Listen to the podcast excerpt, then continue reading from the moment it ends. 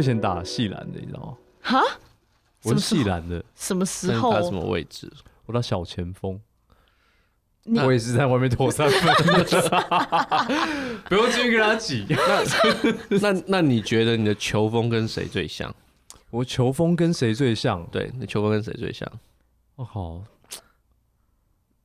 我球风小前锋很多人啊，比方说呃，郑志龙是小前锋，Scottie Pippen 是小前锋，很多小前锋。那个对我倒是没有研究过球风跟 LBJ 也是小前锋。对我我没有研究过这个，真的。我没有研究过跟球风跟谁比较像，但我们曾经有一段时间，就是那个上场之前，你都会看一下 Iverson 的影片啊？为什么？就聊到上场之前 哦，对。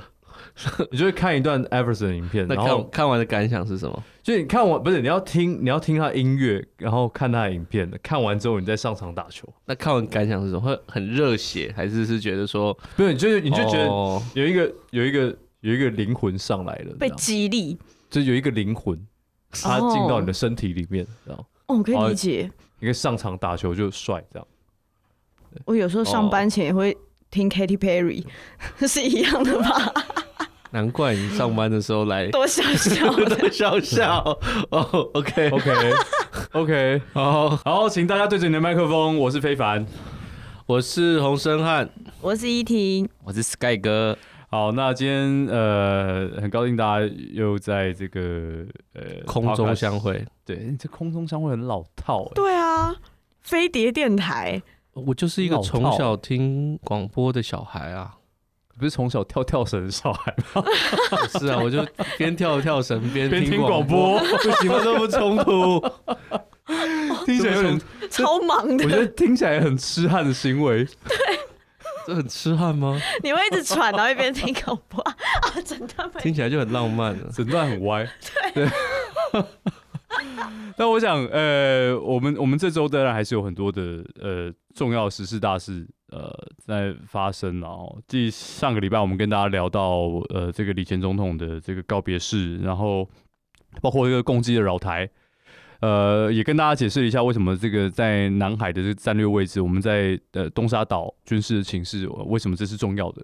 对，那它对台湾或是对中国到底有什么这样政治上的意涵？对，那不过这周又有一些新的变化，我们看到这礼拜有这个呃，还是很多飞机在那边飞来飞去，他们到底要怎样？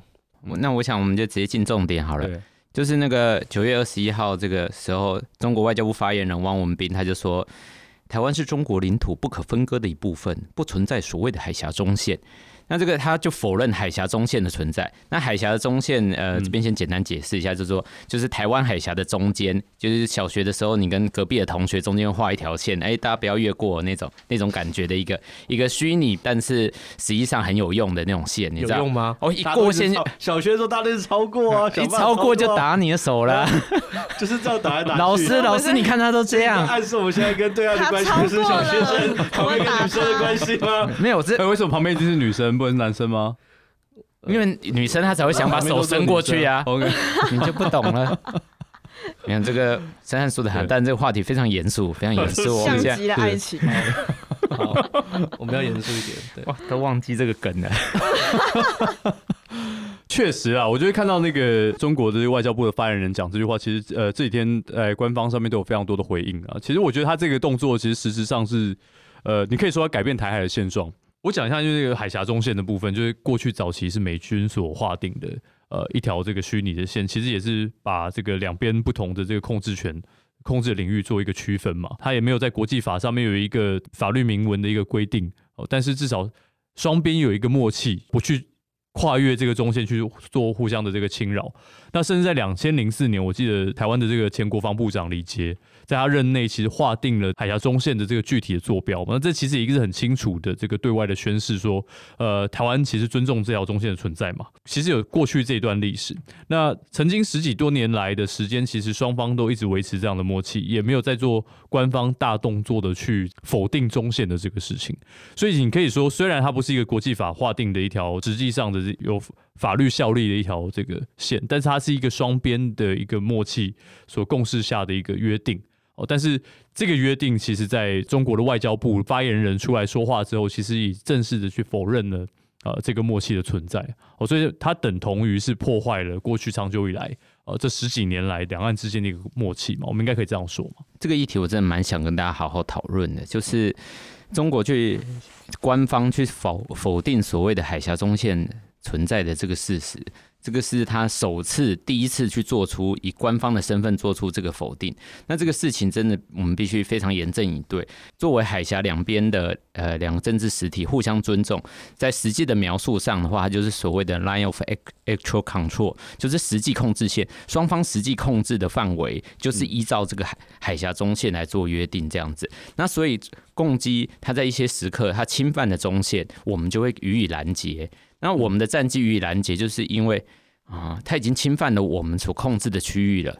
那这个议题非常的严峻，是因为说，如果我们现在实际上长年以来两岸互动的实践下所累积的这个实双方实际控制的范围，如果可以被否定的话，那所有一切其他两岸约定的事情都有可能被否定。那这是一个非常严严肃的事实，就好像是那个港版国安法实施的时候。国际社会不是质疑他说，那你这样是不是违反中英联合声明？不是说好五十年不变吗？然后他他就跟你说一个，哎，中英联合声明只是一个历史文件一样。那现在是讲海峡中线也也是一条历史的虚线吗？就是说，哎，我现在说擦掉了就没有了，说没有就没有了，这样子吗？如果一个双方几十年来都互相尊重的这个事实，你都可以这样轻易的越过的话，那你的这个 credibility 基本上就回归到零啦。那我们只要举一个例子就好，去就可以让大家知道这个事情的严肃性。就是我们敬爱的这个前总统马英九，连马前总统那个九月二十二号的时候就被问到说，哎，这中共的外交部发言人说不存在所谓的海峡中线，那你的看法嘞？你不是说首战即终战，意思就是说我们赶快投降就算了吗？没有没有，他也说不行，他当然不会认为这个看法是正确的这样子。那这是一个非常严肃的事情，就是说，如果台湾还有极少数，我们跟马英九还有还有存在那一丝一丝的共识的话，也许就是这个的，也许就是这个事情呢，就是海峡中线真的存在，中共不可以肆无忌惮的侵犯我们的。Sky 哥刚才真的用了十至少十次严肃来描述这个非常严肃的事情，对。我我真的感受到他是非常严肃的事情，绝对不是小学生的小打小闹，当然一定一一定不是的。如果我们整理一下这个国军近期的一些面对，就是中共不断的这个逾越中线跟不断的挑衅的各种作为，其实国军做了几件事情，我们简单归类一下哈。第一个事情就是说，我们很明显遇到的军事威胁，那我们要怎么样？一是资讯公开，要让大家知道这个事情。因为要让知道大家知道是中共在挑衅，那我们的这个飞行员是被迫去应对这些情境，这样，那所以国军做了什么事情？就是大家可以点开一次国防部的网站哦，就可以看到说中共解放军军机进入进入我西南防空识别区内飞航，哎，好像稍显拗口一个名词，可是大家看一下它点阅次数，现在不得了，九月十七的第一篇，它点阅次数有八千两百九十六次，在我录音的这个当下。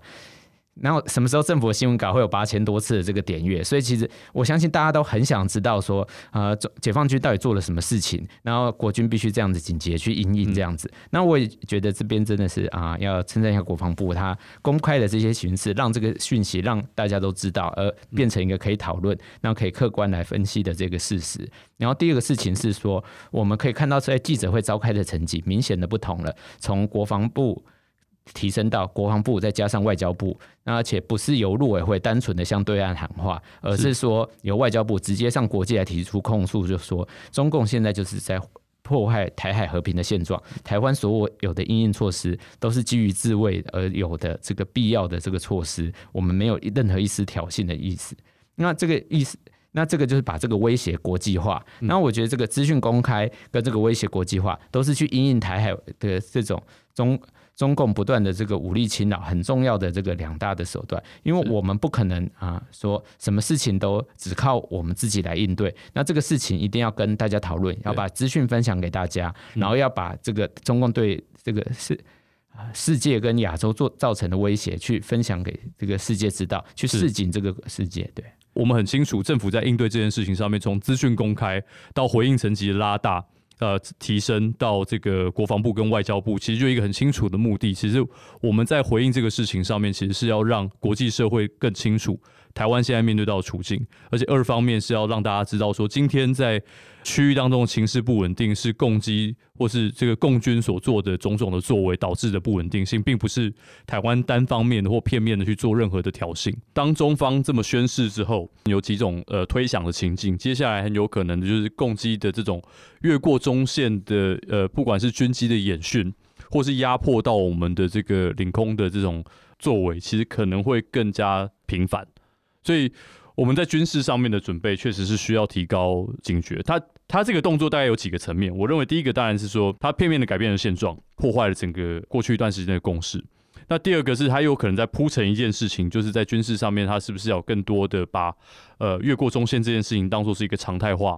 那第三个，我觉得当然是说，就是在军事上面，它确实直接造成的最大的影响，就是它压缩我们反应的时间呢。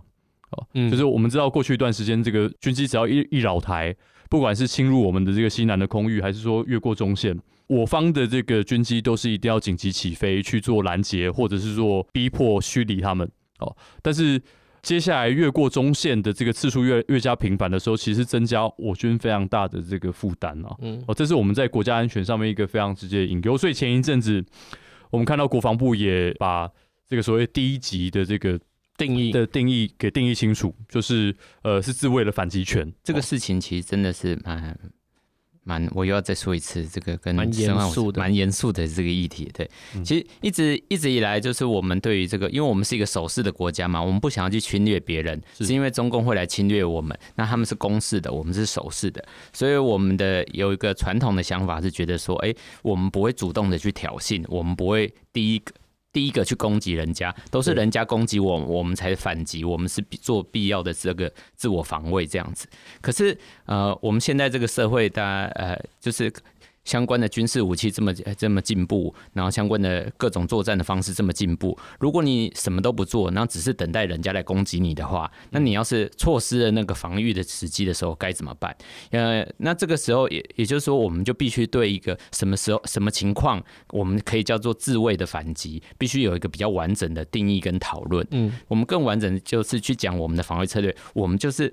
我们的所有作为都是出于自我防卫，一定是共军先侵扰了，他先越过了海峡中线，我们才予以拦截。我们不会主动越过海峡中线去挑衅他。嗯，可是如果我们很明确的知道说，他就是要越过海峡中线的，他就是要进对我们进行攻击的，这个时候到底我们可不可以对他进行自卫反击啊？呃这个时候，所以我们国防部才去修改一个比较完整的定义。我个人是这样子去看呐。那当然，其实国防部也还没有在这个部分阐释的很清楚，所以我觉得大家是应该应该多一点讨论。比如说，中共它近期的月中线，如果我们去观察它的话，它月中线的，因为中线是一条有点长的线，所以就是说它如果在一点越过、两点越过、三点越过，跟四五六七八点可能是不太一样的情况下，对对，就是说如果他人越多。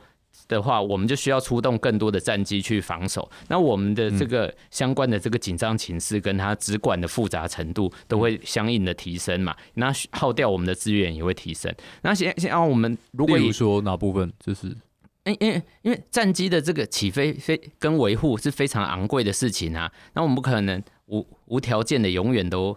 这样子来应对啊，那他现在就是他会在很多点的越过中线，比如说蔡总统他九月二十二号去那个澎湖看天駒部队，大家应该会看到这个新闻啊，因为他去买饮料，这个是给那个海军的这个官兵。看到买饮料，对，他只看买饮料。对对，他其实他买饮料之前有先去基地看那个 空空军的飞行员，买饮料是买给海军的，因为他们那时候订他们前面，那为什么不是买给空军？啊，他他他有多订啦？哦，海军那时候订八十八杯，他他买饮料的时候买一百五十杯啦，有多订给大家。这总统就是贴心，真的。对，但是他是去他去看就是看天居部队嘛，天居部队的意思就是说，我们会固定的会移驻一些本岛的战机，把它移到澎湖，因为大家都知道澎湖在这个台湾跟中国之间嘛。那这个他之所以要超前，他的等于是一个固定性的超前部署，他故意把一些战机移到澎湖，就是因为知道中共有可能来侵犯我们，所以我们要有一些战机放到比较靠近中国的地方，这样我们起飞去拦截的时候比较快嘛，比较快可以站到一个好的位置，就跟打篮球或者是运动一样，你要先去站到一个比较趋前的好好的位置，那可以对呃方便你去对应这样子。那侯友谊说这是相互的挑衅，Sky 哥你觉得？我觉得这是这真的是完全不能接受，哪有这种事的？呃，我们以我们以客观的现状，也连小学生都知道，谁先把手伸过去，谁那个人就是挑衅。然后，即使这些像申翰这种感觉小时候就很调皮的男生，应该就是无数次被老师叫起来罚站，说说申翰不要再这样子了，不要再骚扰隔壁的同学了。我我 我是我是跳绳。国小跳绳比赛冠军，所以呢，这就可以，所以你都跳，这可以证成什么？什么？这可以证成什么？我我我有我存在的价值。好好好，我们我们绝绝对不否定神汉存在的价值，跟我们不否定海峡中线存在一样。谢谢哦。那大哥，我想问一下，你刚才讲这么多很专业的这样子的军事上面的知识，或者你我听你在描述一种情境，可是我觉得一般大众听了以后会想问的是说。那如果真的是这样的话，那我们需要做什么样的准备？不管是实体的或心理上的准备。那我们必须很坦诚的跟大家讲，就是说啊啊，我们作为台湾人，确实是被中共用武力的威胁。他是说有一天要用武力统一我们，那就会侵略，就会用战机，可能用飞弹、用船舰来攻击我们。那如果啊、呃，那这也是为什么我们每年都要花不少预算在投国防，在对美军购上，就是我们作为台湾人的每一天都在为了应对这个威胁而做出努力，而付出代价。那这个是一个啊、必须坦诚面对的问题。那我们在我们的有生之年，很有可能中共不知道哪一天会侵略我们，会跟我们发生军事的冲突。不是说一定会全面战争，不是说会把我们所有人都会杀光，事情不一定会演变到那个程度。但是啊、呃，比起很多国家，我们的战争风险是比较高的。我觉得去回避这个事情也是也是不诚实的这样子。对啊，我确实觉得，也许是大家是需要更进一步的来了解，到底我们是面对到一个什么样的情境。那了解风险，才能做风险的管理，才能做风险的阴影。我我自己觉得有几个部分啊，其实是说。一方面是全民在国防上面的准备其实是需要的，那这个国防上的准备当然并不只是呃我们的军费增加多少，而是说全民台湾人在因应可能的军事上的这个危机或风险的时候，我们自己的这个心理准备哦到底到哪个程度哦，就是说。中共对台战法当然不只有军事上的动作，但那还有很多其他配套的措施，包括新战、包括资讯战等等。哦，那我觉得现在台湾人有点对中共的这个威胁、军事上威胁已经觉得习以为常，甚至麻痹、麻痹，已经觉得麻痹了。但是呃，另外一部分我们嗯更扎实的在呃心理的准备上面，其实是需要的。也就是说，当今天真的危机来袭的时候，我们并不会一下子觉得说，哎。突然真的发生的时候，我们无法接受，而是我们必须要有一个很清楚、很强烈的认知是：是当危机发生的时候，台湾还是一个团结的台湾，哦，台湾还是一个一个团结的社会。那我们在军事上、经济上或社会上面各种呃人民的心理状态上面是有所准备去面对呃来自中共的侵略或是攻击。我认为这是重要的。你可以问问看李玉婷啊，李玉婷，你心里做了什么准备？哈，这真的有点难呢。因为我刚刚就心里想说，就是这个情境有一点多，就是说要做国防的准备，但那个是怎么样？就是是会开始打仗吗？还是就是我们会更常被威胁吗？还是我们开始对外的贸易怎么样了吗？就是很多不同的情境可能会有不同的应应方式。是不是我们刚刚都讲了吗？但我就觉得哈，所以是怎么样？他开始打仗了吗？所以我们就在旁边是喝啤酒。你很烦，开始骂我，奇怪了，没有，我还是不懂，所以到底是要心理准备什么？哦，要打仗啊、呃？可是我就可以用一个比喻来比较，大家比较嗯，能够简单的去想说，到底准备这个因应这个事情，在我们日常生活中的那个改变会是怎样？就好像那个二十呃，前阵子不是那个我们才经过九二一大地震的这二十一周年嘛？那嗯。呃大地震会不会有一天会发生？有，那它来的时候会不会有预兆啊？不会。但是你你要不要去想？你要不要去否定说大地震有一天在你有生之年会发生？你不可能去做这样的预期。所以大家买房子为什么会看耐震？那你很多法规会因为这样调整。你很多这个军事的人员上的部署会怎样？你可能在家里会准备一个紧急救难包，会想一下啊，地震的时候我要逃在哪里？嗯、真的发生地震的时候，哎、欸，你会想说啊，要跑去哪里？然后也会中小学也会做防灾的演练之类的。那就像这个一样，战争也是像这样的事物啊。我们当然有很多准备，然后每年投注预算去改变很多制度，改变很多人员的分配。然后我们也有万安演习，万安演习就是模拟说有一天我们国家会遭到空袭，你就是。怎么样都不可以出去空旷的地方，不然很容易被炸死这样子。那这个是世界上大部分国家都没有在进行的一个演习，但我们每年都要做。虽然就是很无聊啦，你通常你一年被困半小时在 seven 吹冷气之类的，但是这些啊都是一个等于说我们去承认这个风险存在，然后去改变一些制度，然后去把它融入大家日常生活说。生活中，所以其实很多时候你已经默默在做这些事情的时候，那这也是为什么我们缴税的预算可能要花一年要花三四千亿在国家安全的防卫上，在国防上啊，你很可能觉得说啊，国防距离很遥远，没有没有没有，你缴的税都有在花很多钱在这些用途上，然后这些用途都是你去。啊、呃，承认这些风险的存在而愿意付出的代价，这样。对，所以这个其实可能大多数人可能不是那么清楚，说我们缴税到底用在哪些地方了。大多数人真的不知道，大多数人不止不知道我们用在国防，用在其他地方，用在什么地方也不一定都不一定都很清楚。这这是立法院的问题，对，这是一个透明国会的议题，这是一个透明国会的议题，是我们我们可以来检讨这个事情。延伸 Sky 哥刚刚讲那个部分，其实我们在面对疫情的时候，我们后来口罩国家队，然后在口罩的分配上面，其实某种上也是一种，就这个配给的过程，其实也是一种某种程度上的练习，也就是某种呃，你可以设想某种情境上，当假设一旦冲突爆发爆发，变成是一个呃准战争或是这个战争状态底下，我们很多的这个民生的物资等等，都是必须要经过配给的，都是透过配给的制度去领取哦，那。那个那个状态很有可能就是呃，也是我们要呃要有所准备的一种情境啊，就是一个备战的体制了。对对，啊，我觉得这个非凡说的很错啊，就是说我们对国家对于战略物资的理解，就是为什么口罩是战略位位物资，因为它会影响着国家安全，影响着大众的安全。那只要一个东西跟大众安全有关，那我们就必须管制它，必要的时刻必须分配给大家，然后确保大家得到公平的公益。那真的发生战时的时候，那个那个各种的物资会不会是水？会不会是？然后那个呃，食物各种的食物啊、粮食啊、蔬菜啊，各种什么东西都很配给。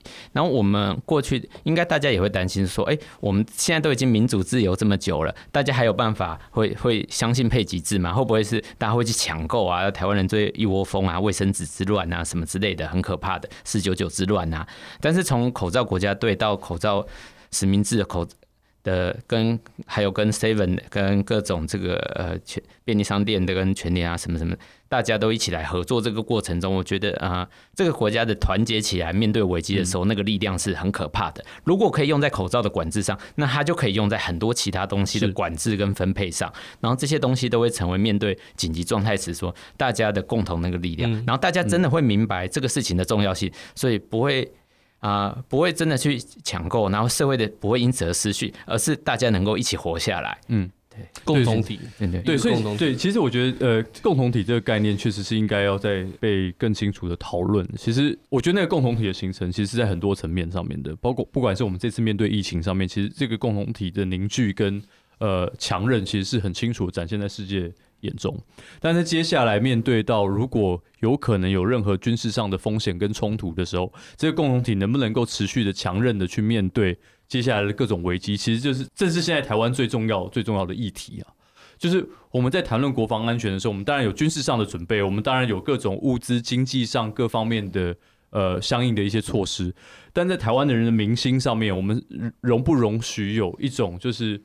迟疑，甚至说到风险跟各种这个这种呃危机来袭的时候，还在互相指责。其实我觉得这个是台湾共同体凝聚或者台湾形成一个共同体一个非常关键的问题。所以我觉得我们今天讨论了那么多，其实我觉得在国防安全的这个议题上面，在接下来这一段时间，它会变得越来越重要。那呃，台湾的民心的准备，我觉得是应该要被。被强化的一件事情，也是应该要让社会大众有更多认知的一件事情。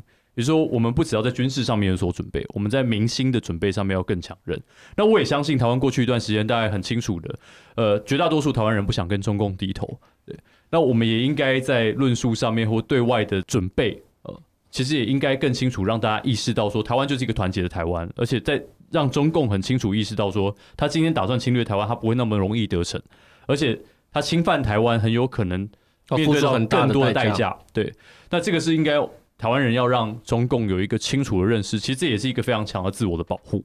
就如果当今天台湾呈现出来是一个分裂的台湾，是一个互相指责的台湾，是一个互相彼此在数落对方说，就是因为你的挑衅。哦，所以才导致中共的怎样的行为？其实我认为那样子的台湾反而会呈现出它的脆弱，呃，让中共有更多的想方设法想要侵略你、压制你，或是在呃武力威吓你呃的这种呃作为。所以其实我觉得我们应该要更加强化的是这件事情。我觉得刚刚我会问那个问题，是因为就是这一类说法，其实也是一直不停的在内部威胁。就是不停地讲说啊，你可能就会怎样，你就会打仗，你就会输，你就是这么的弱或干嘛什么的。但其实另外一方面想，就是当你只有自己在各方面都已经准备好跟变得更强的时候，你的防守范围才会更广。对，嗯，你你又在抠小小前锋出来？对。这现在现在防守范围很广，小前锋蛮多的。对，是，对，小前锋，而且小前锋现在也不能只站在三分线投球了，对啊，嗯，时常要切入啊，哦，对啊，我以为是因为老了，也不是啊，你还是比你年轻哦，谢谢哦。